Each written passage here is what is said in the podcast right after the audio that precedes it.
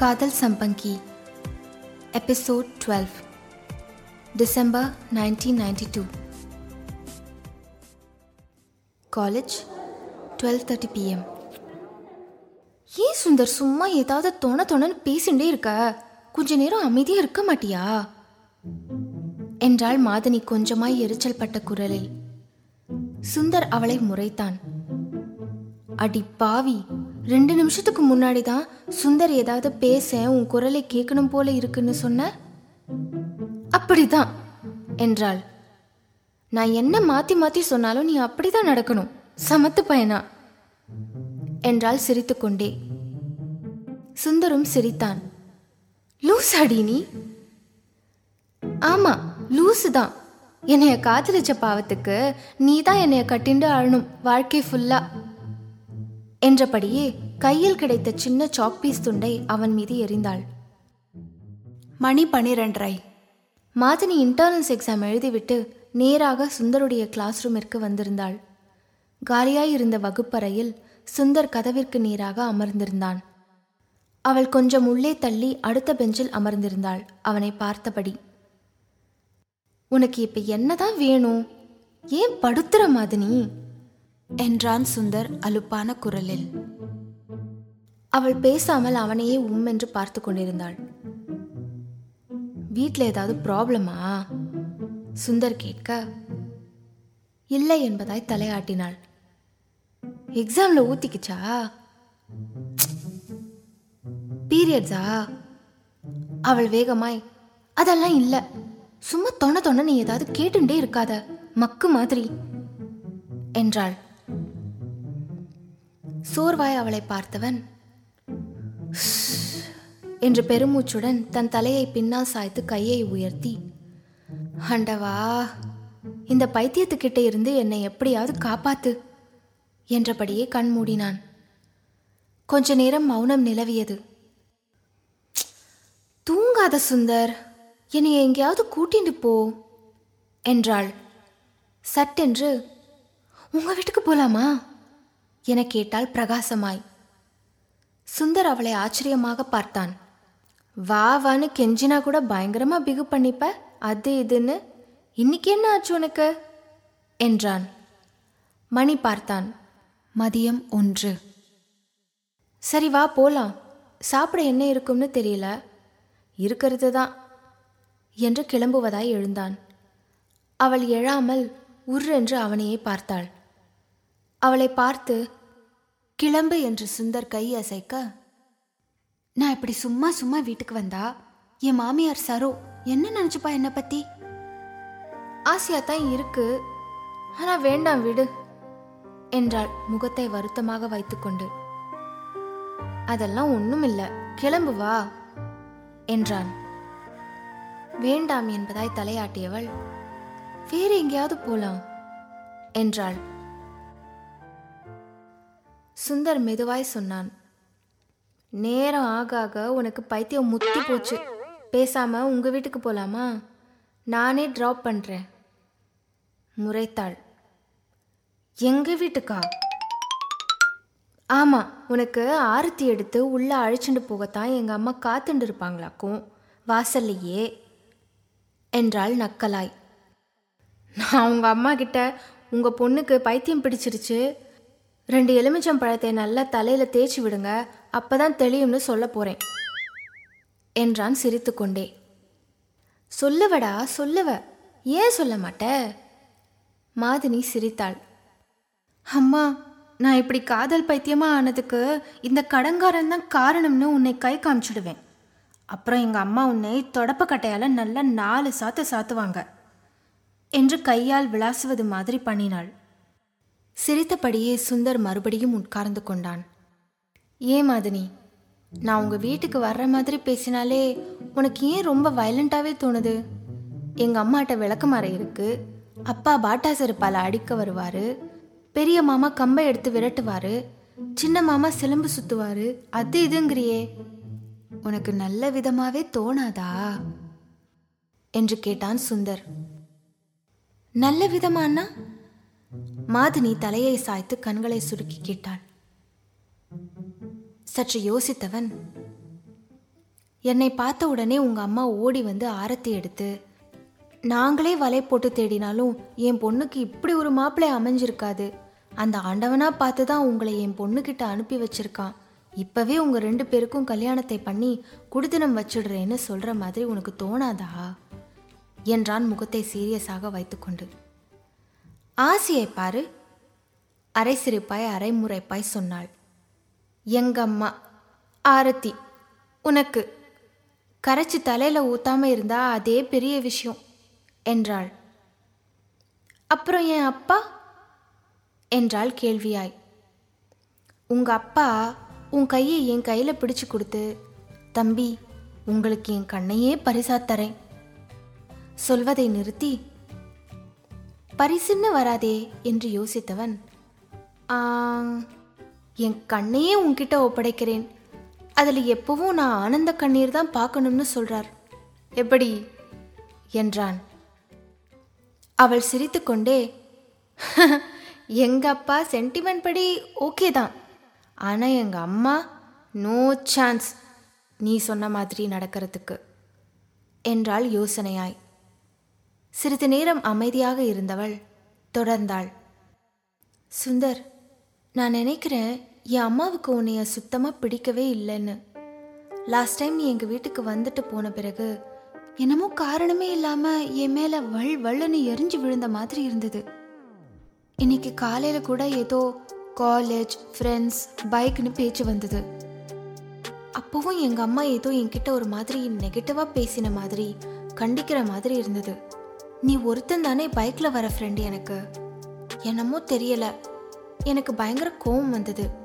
தட்டை தூக்கி எறிஞ்சு எல்லாத்தையும் தள்ளி விட்டு ஓன்னு கத்தனம் போல ஒரு வெறி வந்தது. ஏன்னு தெரியல. எங்க அம்மாக்கு உன்னை பிடிக்கவே இல்லைன்னு நினைக்கிறேன் சுந்தர் என்றாள் எங்கோ தூரத்தில் பார்த்தபடி. நான் என்ன கொலைக்காரனா இல்லை கொள்ளக்காரனா? என்றான் சிரித்துக்கொண்டே. எனக்கு இந்த உலகத்திலேயே யாரை ரொம்ப பிடிக்குமோ அவனே எங்கள் அம்மாவுக்கு பிடிக்கலையேன்னு அப்பப்போ வருத்தமாக தோணும் என்றாள் விரக்தியாய். எனக்கு என்னமோ நீயா கற்பனை பண்ணிக்கிறேன்னு தோணுது. ஜஸ்ட் பிரம்மன்னு தான் நினைக்கிறேன் என்றான் யோசனையாய். எதுவும் பதில் பேசாமல் என்றவள் மறுபடியும் மௌனமானாள். சுந்தர் சட்டென்று அட மக்கே அதான் காலையிலிருந்து ஒரு மாதிரி உருன்னு இருக்கியா? என்றான் தன் தலையில் அடித்துக்கொண்டே. மாதினி எழுந்தாள். வா எங்கேயாவது பைக்கில் போலாம். தூரமா? என்றாள். எங்க அம்மா பார்த்தா பார்க்கட்டும். சிறிது நேரம் யோசித்தவன் பேசாமல் நம்ம மதுரை காமராஜ் யூனிவர்சிட்டி போகலாம். எனக்கு ஒரு சின்ன வேலை இருக்கு. ஒரு ஃபார்ட்டி ஃபைவ் மினிட்ஸ் டிரைவ் சரியா? என்றான். அப்படியே எட்டி நிமிர்ந்து வானத்தை பார்த்தவன் கொஞ்சம் மேகமூட்டமா மழை வர மாதிரி இருக்கே என்று யோசிக்க அவள் அதற்குள் ஜாலி கிளம்புடனே என்றபடி எழுந்தாள். முதலில் அவள் கிளம்பி நடக்கத் தொடங்கினாள். சிறிது நேரம் கழித்து அவன் கிளம்பினான். தனது பைக்கை காலேஜ் மெயின் கேட் தாண்டி கொஞ்சம் தள்ளி நிறுத்தியவன் அவளுக்காக காத்திருந்தான். வேகமாய் நடந்து வந்தவள் டக் என்று பைக்கில் ஏறினாள். சீக்கிரம் கிளம்பு என்று கூறிக்கொண்டே. இருவருக்கும் ஒரு மாதிரியான சந்தோஷமாக இருந்தது. இதுவரை அவர்கள் இவ்வளவு தூரம் பைக்கில் சென்றதில்லை. மத்தியான வேளையில் தெருவில் ஆளரவமற்று இருந்தது. இங்கும் அங்கும் மேகமாய் இருந்தது. இதமான காற்று ரம்மியமாய் வீசிக்கொண்டிருந்தது. மெதுவாக பைக்கை ஓட்டிக் கொண்டிருந்தவன் திடீரென்று சடன் பிரேக் போட அவள் சீட்டில் வழிந்து அப்படியே அவன் முதுகில் சரிந்தாள். அவன் மெதுவாய் தோல் வழியே திரும்பி அவளை பார்த்து விஷமமாய் சிரித்தான். நீ என் மேலே வேணும்னு தான் வேணும்னே பிரேக் போட்டேன் என்பதாய். இதில் என்ன ஒரு அல்ப சந்தோஷம் உனக்கு? மாதினி அவனை பார்த்து கேட்டபடியே சுதாரித்தாள். தன்னை சரி செய்து கொண்டாள். அவன் தோளை தாங்கலாய் பிடித்து சீட்டின் பின்னால் கொஞ்சம் நகர்ந்து கொண்டாள். சரிந்த பேக்கை தோளில் மாட்டிக்கொண்டாள் தன்னை ஆசுவாசப்படுத்தி கொண்டாள். தன் நிலைக்கு வந்தாள். அது அப்படித்தான் என்றான் நமுட்டு சிரிப்புடன். அன்னிக்கே சொன்னேன்ல என் பைக்கோட ஸ்பெஷல் டிசைன் அப்படி. சீட்டில் நீ நெருக்கமாக உட்காந்து என்னைய கட்டி பிடிச்சிக்கலனா வண்டி அதுவாக சடன் பிரேக் போட்டுடும். சரி வண்டியை நேராக ஒழுங்காக ஓட்டு. எங்கேயாவது குப்புற கவுத்து குழியில தள்ளிப்படாத என்று கூறிக்கொண்டே அவள் அவன் முதுகோடு ஒட்டி உட்கார்ந்து கொண்டாள். இரு கைகளால் இடுப்பையும் வயிற்றையும் பிடித்து கொண்டாள். முகவாய்க்கட்டையை அவனது வலது தோளில் வைத்தாள். அனிச்சையாய் சுற்றும் முற்றும் பார்த்து கொண்டாள். தெரு முழுமையாக காலியாய் இருந்தது. அவன் இப்பொழுது வண்டியை நேராக ஓட்டுவதை உணர்ந்தவள் படவா அஸ்கல் என்று கூறிக்கொண்டே அவனை வலது தோள்பட்டையில் மெதுவாக கடித்தாள். அவன் அனிச்சையாக தோலை குறுக்கி கொண்டான் சிரித்துக்கொண்டே சிறிது நேரம் சென்ற பின் அவன் மெயின் ரோடு என்றான். அவள் அவன் இடுப்பிலிருந்து கையை மெதுவாக எடுத்தாள். சீட்டில் கொஞ்சம் நகர்ந்து உட்கார்ந்து கொண்டாள். மெயின் ரோடு திரும்பிய பின் பைக் ஸ்டெடியாக ஓடியது. எப்போதாவது அவளது தோள் மட்டுமே அவன் முதுகில் பட்டது.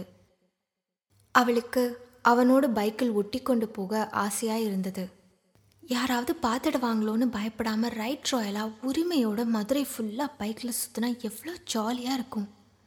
நினைத்து கொண்டாள். அந்த நினைப்பே சந்தோஷமாக இருந்தது அவளுக்கு. ஏன் மதனி நீ இவ்வளோ தள்ளி உட்காந்து வர? கொஞ்சம் கிட்ட தான் உட்காரேன் என்றான் சுந்தர் பின்னாடி திரும்பி பார்க்காமலே.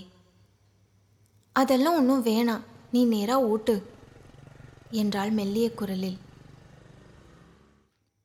இதமான காற்று இரண்டு பக்கமும் பச்சை பசையிலென்று வயல்வரப்பு நடுநடுவே இங்கொன்றும் அங்கொன்றுமாய் வீடுகள். தூரத்து மலை அந்த இயற்கை சூழ்நிலையும் பைக்கில் இவ்வளவு தூரம் சேர்ந்து போகும் புது அனுபவமும் மிகுந்த தாக்கத்தை ஏற்படுத்தியது அவர்களிடம். அவர்கள் மௌனமாய் அனுபவித்துக் கொண்டு வந்தார்கள். மேகங்கள் கொஞ்சம் கொஞ்சமாக கருக்க ஆரம்பித்திருந்தது. மழைக்கு ஏற்பாடாய். யுனிவர்சிட்டியில் அவனது வேலை பத்தே நிமிடத்தில் முடிந்திருந்தது. அடர்ந்த மரங்கள் மழை வாசத்துடன் அடிக்கும் காற்று ஆள் விஸ்தாரமான கேம்பஸ் சின்னதும் பெரிதுமாய் தெரியும் மலைத்தொடர்கள் என்று ரம்மியமாக இருந்தது. இருவரும் உட்கார்ந்தவாறு நன்றாக அனுபவித்தார்கள். சுந்தர் மணி பார்த்தான். மூணே கால். சரி கிளம்பலாமா?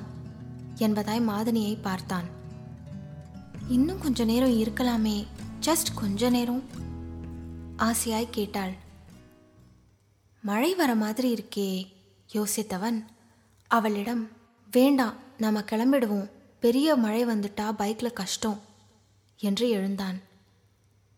ம் என்று மட்டும் சொன்னாள். கிளம்ப மனதே இல்லாமல். காற்றில் ஈரப்பதம் கூடியிருந்தது. மண் வாசனை அடித்தது. அங்கொன்றும் இங்கொன்றுமாய் தூரல் ஆரம்பித்திருந்தது. ஜாலில? மாதனி எக்கி சுந்தர் காதில் சொல்ல ஆமாம் என்பதாய் தலையசைத்தான். கவனமாய் பைக்கை ஒட்டிக்கொண்டே. சிறிது நேரத்தில் தூறல் மழையாக மாறியது. வலுக்கத் தொடங்கியது. சட்டென்று வளைத்து பைக்கை ஒரு வீட்டின் முன் நிறுத்தினான். இருவரும் இறங்கி திண்ணையில் ஒதுங்கிக் கொண்டார்கள். வீட்டின் ஓரத்தில் ஜன்னலுக்கு அருகில். சாரலுக்கு ஒதுங்கும் சாக்கில் இருவரும் நன்றாய் உரசி நின்றார்கள். ஒருவரோடு ஒருவர் ஒட்டிக்கொண்டார்கள் அர்த்தமுடன் பார்த்து ரகசியமாய் சிரித்து கொண்டார்கள். அந்த அண்மையை அனுபவித்தார்கள். நம்மளுக்கு இப்போதைக்கு இதுதான் சிம்லா. கல்யாணத்துக்கு அப்புறமா நம்ம நெஜ சிம்லாக்கு போய்க்கலாம். சரியா மதினி? என்றான். அவளும் சந்தோஷமாய் சரி இதுதான் நம்ம சிம்லா. என்றாள் அவனை பார்த்து சிரித்தபடியே. நன்றாக வலுத்து மழை ஜோவென்று பெய்து கொண்டிருந்தது. சாரலும் கூடியிருந்தது. அவர்கள் இன்னும் முட்டிக்கொண்டார்கள் தங்களை மறந்து ரசித்துக் கொண்டிருந்தார்கள். உள்ள வேணா வந்து நிற்கிறீங்களா வெளியில ரொம்ப நனைஞ்சிரும் போல இருக்கு. என்ற குரல் வந்த திசையில் திடுக்கிட்டு திரும்பினார்கள். திண்ணையை தாண்டி இருந்த கதவில் இருபத்தாறு இருபத்தேழு வயது மதிக்கத்தக்க ஒரு பெண் கதவை பிடித்தபடி நின்றிருந்தாள். நைட்டி அணிந்திருந்தாள். துண்டால் தன் மேல் பக்கம் பூர்த்தியிருந்தாள். யூனிவர்சிட்டியில் படிக்கிறீங்களா? அவர்கள் இருவரையும் நன்றாக பார்த்தவள் கதவை திறந்தாள். நட்புடன் சிரித்தாள். இல்லை இங்கேயே நின்றுக்கிறோம் பரவாயில்ல என்றான் சுந்தர். கோர்ஸ் ப்ராஸ்பெக்டஸ் வாங்க வந்தோம் என்றான் பொதுவாய். அவள் அவர்கள் இருவரும் ஒட்டிக்கொண்டு நிற்பதை கவனித்தவள். பரவாயில்ல சிம்லானே நினைச்சு உள்ள வாங்க என்றாள் மெல்லிய சிரிப்புடன். நீங்கள் பேசிக்கொண்டது என் காதில் விழுந்தது என்பதை பூடகமாய் உணர்த்தினாள். சுந்தர் சிரித்தான். மாதனி அனிச்சையாய் கொஞ்சம் தள்ளி நின்றாள். சட் சட் சட் என்று சாரல் மேலே விழ மறுபடியும் ஒட்டிக்கொண்டாள் அவள் வாங்க என்பதாய் தலையசைத்து கதவை விட்டு உள்ளே சென்றாள். அவர்களுக்கு வழி விடுவதாய். அவர்கள் இருவரும் கதவை தாண்டி நின்று கொண்டார்கள். வீட்டினுள் செல்லாமல். அந்த ஹால் சிறியதாய் இருந்தாலும் அழகாய் சுத்தமாய் இருந்தது. அது அது அதன் இடத்தில் அடுக்கி வைக்கப்பட்டிருந்தது. நடு ஹாலில் இரட்டை தூளி தொங்கிக் கொண்டிருந்தது. அவர்கள் சுவற்றில் மாட்டியிருந்த கல்யாண போட்டோவை பார்ப்பதை உணர்ந்தவள் ரெண்டு வருஷம் ஆச்சு கல்யாணமாகி என்றாள். ஹஸ்பண்ட் யூனிவர்சிட்டி ஃபிசிக்ஸ் டிபார்ட்மெண்ட்டில் லெக்சரராக இருக்கார். உங்களுக்கு ஏதாவது ஹெல்ப் வேணும்னா எல்லா உதவியும் பண்ணுவார் என்றாள் அதற்கு சுந்தர். ஐயோ அவரை டிஸ்டர்ப் பண்ண வேண்டாம். இன்னைக்கு யூனிவர்சிட்டி வந்ததுக்கு முக்கியமான விஷயமெல்லாம் ஒன்றும் இல்லை என்றான். அவள் புரிந்து கொண்டேன் என்பதாய் மெதுவாய் தலையசைத்தாள் புன்னகையுடன். அவளை தொடர்ந்தாள். எங்களுக்கும் லவ் மேரேஜ் தான். உருகி உருகி லவ் பண்ணினோம். ஆனால் வீட்டில் அவ்வளோ ஈஸியாக சம்மதம் கிடைக்கல என்றாள். பேச்சு சத்தம் கேட்டு ஒரு குழந்தை சிணுங்க டக்கென்று எழுந்தவள் இரு கைகளால் இரு தூளிகளையும் ஆட்டத் தொடங்கினாள். சிணுங்கிய குழந்தை உடனே தூங்கியது. ட்வின்ஸ் மென்மையாய் சிரித்தாள். இப்பதான் முட்டை முட்டை பால் குடிச்சது. இன்னும் ஒரு மணி நேரத்துக்கு எந்திரிக்காது ரெண்டும். என்றபடியே அனிச்சையாக மேலே போட்டிருந்த துண்டை சரி செய்து கொண்டாள். மாதிரியை பார்த்து உங்களுடைய லாங் ஹேர் ரொம்ப நல்லா இருக்கு என்றாள். மாதனியும் நட்பாய் சிரித்தாள். இருவரையும் பார்த்தவள் அவளை தொடர்ந்தாள். என் ஹஸ்பண்ட் சொல்வாரு மனசுக்கு பிடிச்சவங்க கூட வாழலைன்னா அது என்ன வாழ்க்கைன்னு? எங்கள் ரெண்டு பேர் வீட்லேயும் ஆரம்பத்தில் கொஞ்சம் பிரச்சனை ஆச்சு ஆனால் என் ஹஸ்பண்ட் சொல்லுவார் எவ்வளவு பிரச்சனை ஆனாலும் ஃபேஸ் பண்ணுவோம். ரெண்டு ஃபேமிலியும் ஒத்துக்கிற வரைக்கும் வெயிட் பண்ணுவோம்னு. நாங்களும் ஒரு ரெண்டு ரெண்டரை வருஷம் வெயிட் பண்ணி அதுக்கப்புறம் தான் ரெண்டு குடும்பத்தோட சம்மதத்தோட கல்யாணம் நடந்தது. அம்மா அப்பாவுக்கு கொஞ்சம் கஷ்டமாக இருந்தது உண்மைதான். ஆனாலும் நம்ம பிள்ளைங்க ஆசைக்கு குறுக்க நிற்க வேண்டாம்னு சம்மதிச்சாங்க. எங்களுக்கு குழந்தை பிறந்தப்புறம் அவங்களுக்கு இருந்த கொஞ்ச நஞ்ச மனக்கசப்பும் போயிருச்சு. இப்போ எல்லாரும் ரொம்ப சந்தோஷமா இருக்கும். என்றாள் விலாவாரியாக.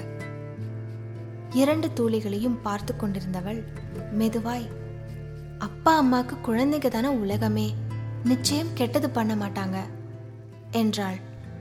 எங்க ஹஸ்பண்ட் சொல்வாரு மனசுக்கு பிடிச்சவங்களோடையும் அம்மா அப்பான்னு எல்லாரோடையும் சேர்ந்து வாழறது தான் நல்ல நிம்மதியான வாழ்க்கைன்னு. மழை சட்டென்று குறைந்து தூறலாய் மாறியிருந்தது. குடிக்க தண்ணி வேணுமா? என்றவளிடம் சுந்தர் கேட்டான். ஒரு பிளாஸ்டிக் பை இருந்தா கிடைக்குமா? இந்த பேப்பர் வச்சுக்கிறதுக்கு. மழை நின்றுருச்சு நாங்கள் மெதுவாக கிளம்புறோம் என்றான். அவள் கொடுத்த பிளாஸ்டிக் கவரில் பேப்பரை வைத்தபடியே. மாதனியும் தலையசைத்தாள் அவள் மறுபடியும் மென்மையாய் சிரித்தாள். ஆல் த பெஸ்ட் என்றாள் மாதனியிடம். பிறகு மெதுவாய் சுந்தரையும் பார்த்து தலையசைத்தாள் சில வினாடிகள் அவளையே பார்த்த மாதனி. தேங்க்யூ நாங்க கிளம்புறோம் என்றாள். சுந்தரும் அவளிடம் விடை பெற்று திரும்பி நடக்கத் தொடங்கினான். சுந்தர் பைக் சீட்டை இரண்டு மூன்று முறை தட்டி அதன் மேலிருந்து தண்ணீர் துளிகளை தள்ளிவிட்டான். பைக்கை ஸ்டார்ட் செய்தான். மாதினி பைக்கில் ஏறி உட்கார்ந்ததும் ஐயோ இவ்வளோ ஈரமாக இருக்கே! என்றாள் வேகமாக.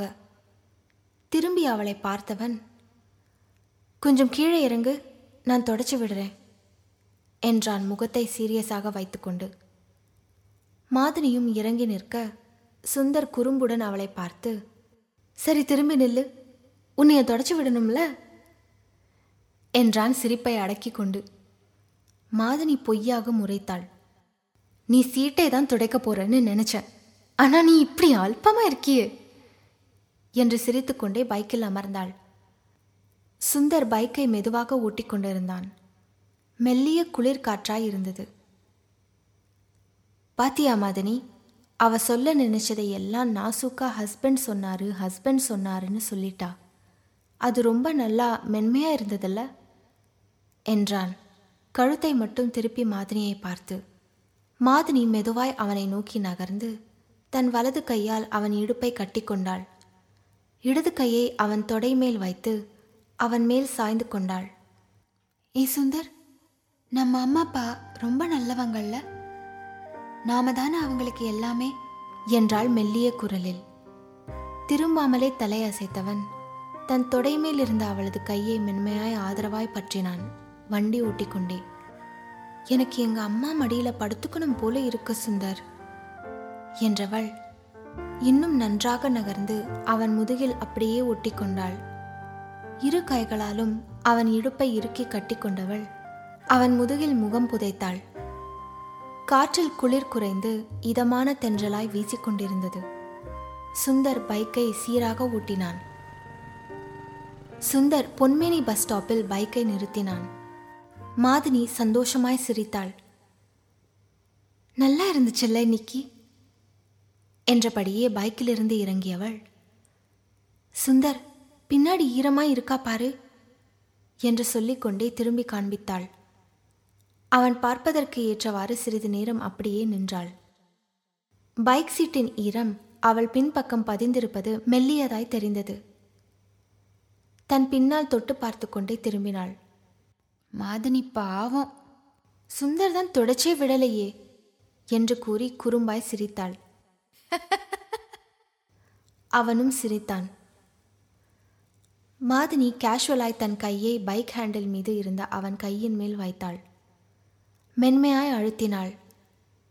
சில நொடிகள் அவனையே பார்த்தவள் பதில் எதிர்பார்க்காமல் பாய் நாளைக்கு காலேஜில் பார்க்கலாம் என்று கூறி நடக்கத் தொடங்கினாள் வீட்டை நோக்கி.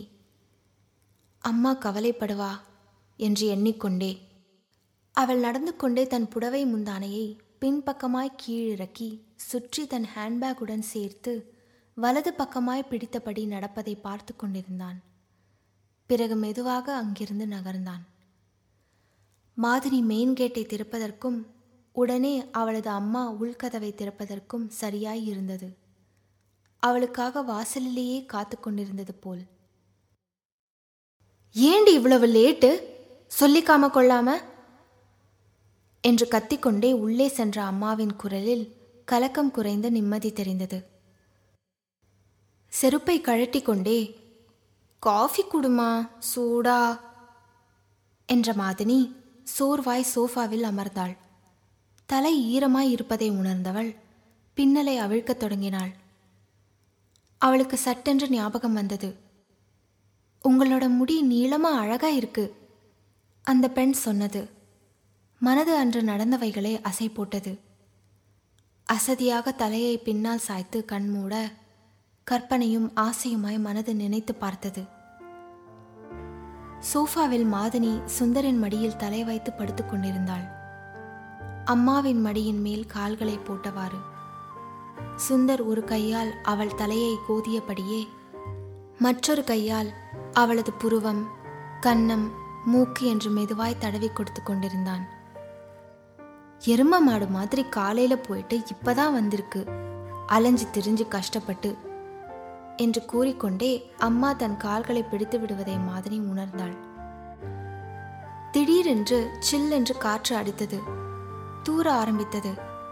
மாதினி இன்னும் அரை கனவாய் அரை நினைவாய் மிதந்து கொண்டிருந்தாள். குளிருக்கு இதமாய் மாதினி சுந்தரின் கையை எடுத்து தன் கழுத்துக்கு கீழ் சுத்தி வளைத்து இறுக்கிக் கொண்டாள். தன் உடம்பை இப்படியும் அப்படியும் ஆட்டி அட்ஜஸ்ட் செய்து நன்றாக படுத்துக்கொண்டாள் அம்மா மாதிரியின் புடவையை இழுத்து அவளின் உள்ளங்கால்களை பாதங்களோடு சேர்த்து மூடினாள் குளிருக்கு அடக்கமாக. மாதிரியின் உடல் நெகிழ்ந்தது. தூரத்தில் எங்கோ அந்த யூனிவர்சிட்டி ஃபிசிக்ஸ் லெக்சரர் தன் மனைவியிடம் பாரு புருஷ மடியில தலையையும் அம்மா மடியில காலையும் போட்டு எவ்வளவு சுகம் கொண்டாடுறா? என்று தன்னை காண்பித்து சொல்வதாய் மனது நினைத்தது. மாதினி சோஃபாவில் உட்கார்ந்து கொண்டே அரை தூக்கத்தில் புன்னகைத்தாள். வெளியில் மழை சட்டென்று வலுத்தது. எண்ட் ஆஃப் எபிசோட் டுவெல் காதல் வளர்கிறது.